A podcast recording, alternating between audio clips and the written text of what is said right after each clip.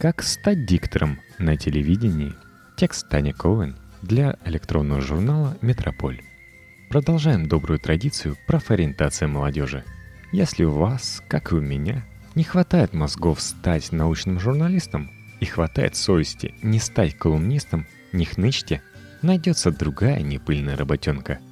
Романтика массовой манипуляции и гипноза. Престиж телевидения за последние 2 декады, слава богу, упал соразмерно качеству его передач. Однако в провинции вы все еще можете произвести впечатление на неиспорченных девиц и пахнущим дешевым пивом старшеклассников, когда будете с солидной физиономией вещать с экрана. Диктор не сеет, не пашет и даже не пишет. Получает неплохо, работает неделю через неделю. Так какого рожна вам еще надо? Минимальные системные требования. Поглядите в зеркало. Если в семье вас ласково зовут толстомордиком и ваш индекс массы тела выше 25, не обязательно продолжать слушать этот выпуск. Можете начинать рвать на себе волосы. Камера прибавляет еще десяток килограммов. Живой пупс не нравится телезрителям, которые часто смотрят новости во время еды. Он напоминает им о последствиях потребления печенья, пива и майонеза, столь часто рекламируемых с голубых экранов. Вы, как отражение сермяжной правды, не вписываетесь в порочную бизнес-модель телевидения. Далее, даже самое тщедушное создание с классическими чертами лица погонят с ссаными тряпками из любой студии, если из него прет фрикативное «х», а ударение в словах «звонить» и «творог» выдают пролетарское воспитание. Переучивать вас никто не будет. Это история из серии «Чем этого лечить? Проще нового сделать». И, наконец, стрессоустойчивость. Дикторы высшей лиги ведут передачи в прямом эфире. А это колоссальное напряжение. Многие люди истекают потом, заикаются, теряет ориентацию во времени и пространстве, забывает, зачем они на этой земле вообще и в этом эфире в частности. Те, кто лайв не работает, все равно ограничены временем аренды студии, поэтому делать по 3 дубля на реплику вам никто не даст. Если вас легко смутить, расстроить, испугать или сбить с мысли, вряд ли вы долго протянете на этой работе. Итак, жердяем в качалку, лингвистика или челлендж к репетитору, нервным на ГОА, остальным дальше. Что делает диктор? Диктор – это царь самых рейтинговых программ. Вечерние новости на любом канале традиционно собирают наибольшую аудиторию, исключая разве что финалы всевозможных дегенеративных танцев со звездами и матчи чемпионата мира по футболу. С узнаваемостью, вопреки логике, приходит уважение сограждан. Подростки будут тыкать вас грязными пальцами, пенсионерки просить автограф на квитанции за свет, а гаишники, жеманно хихикая, отпускать. Диктор – это идеальный канал передачи информации. Он всегда четок, понятен, доброжелателен и по-хорошему предсказуем. Как солнце, которое не может вдруг стать зеленым, за это мы его и любим. С точки зрения техники, диктор читает с суфлера слова, пытаясь произвести двойное впечатление. Он компетентен, и его сообщения имеют важное значение для телезрителя. Как правило, и то, и другое ложь. Диктор – это эталон нейтральности. Он не формирует месседжи, а лишь доносит их.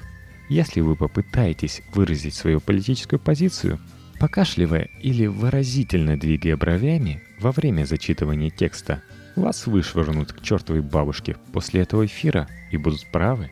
Вам платят не за то, чтобы вы думали.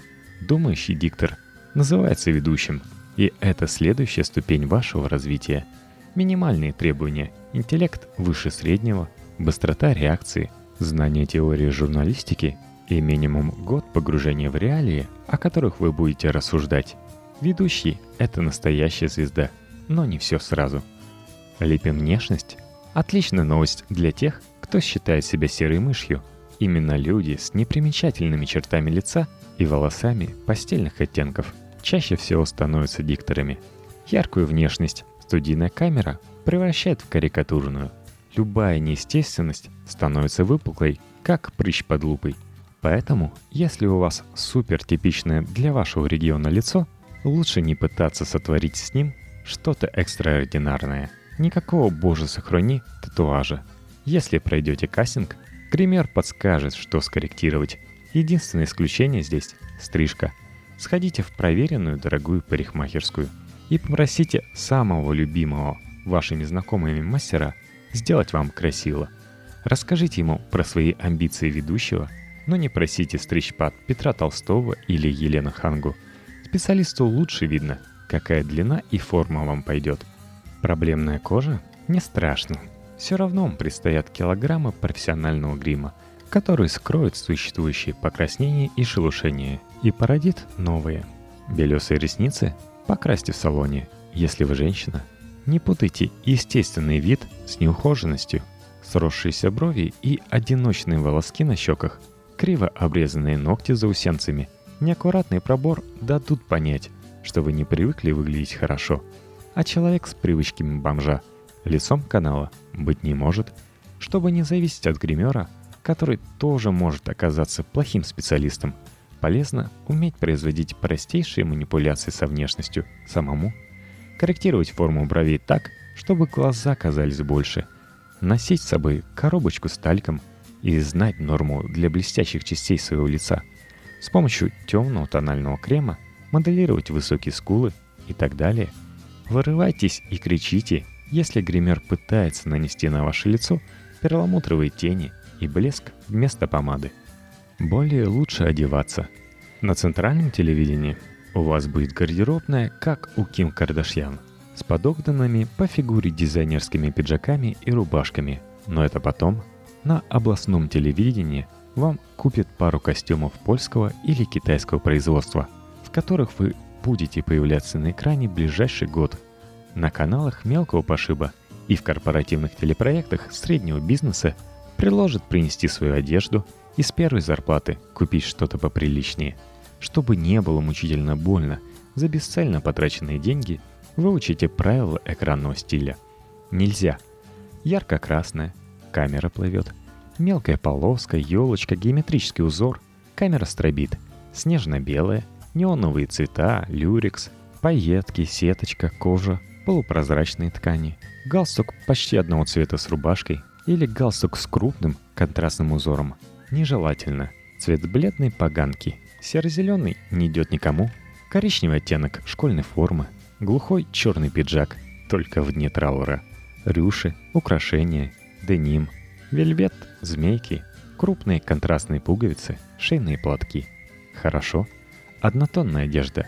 Пиджаки спокойных серо-голубых оттенков, бледно-розовые рубашки, голубые рубашки, персиковый, мелкие пуговицы. Любая скучная классика. Главное в кадре – это ваше лицо. Одежда – лишь рамка для него. Она не должна перетягивать на себя внимание. То же самое относится к тому, если вас просто пригласили на телевидение. Навыки профпригодности, зрение. Вам придется постоянно смотреть в суфлер, расположенный в 1,5-2 метрах, не щурясь. Очки не самый удобный вариант. Они бликуют и к лицу далеко не всем. Так что сходите в ближайшую оптику, посмотрите там на домик в окуляре прибора для определения зрения и приобретите хорошие линзы, которые не ощущаются на глазах. Например, Air Optics Aqua от Kiba Vision. Отсутствие акцента. Да-да, у вас есть акцент. У всех есть акцент, кроме дикторов центрального телевидения и радио, который и является эталоном чистого языка. Почитайте об языковой специфике места вашего проживания и боритесь с ней. Дикция. Отсутствие картавости и шепелявости. Само собой разумеется. А еще вы должны достаточно широко открывать рот, чтобы речь не напоминала бурчание. Откройте газету и прочитайте заметку на диктофон. Послушайте, похоже на Андрееву. Пока не станет похоже, не суйтесь трудоустраиваться. Для тренировки четкости речи читайте скороговорки из интернета, профи занимается тем же. Перед пробами выспитесь и закиньтесь леденцами. Интонация. Если в вашем городе нет конкурсов подготовки телеведущих, курсы радиоведущих тоже сойдут. В плане речи они даже лучше.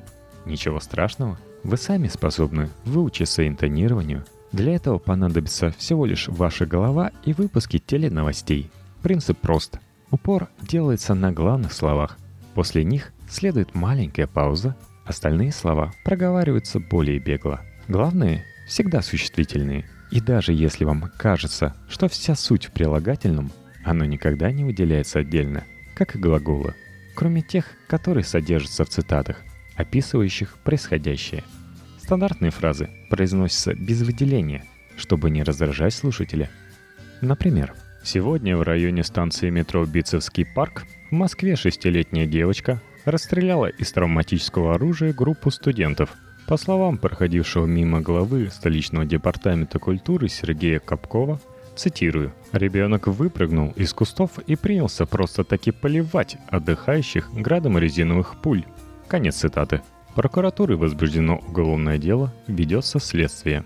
Возьмите газету и подчеркните в заметке главные слова.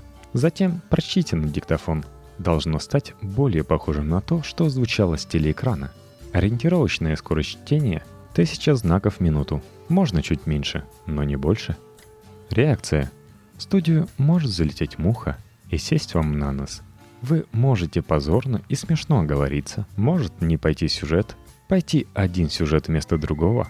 Сюжет может оборваться на середине, когда вы сонно осели в кресле и чешете бровь.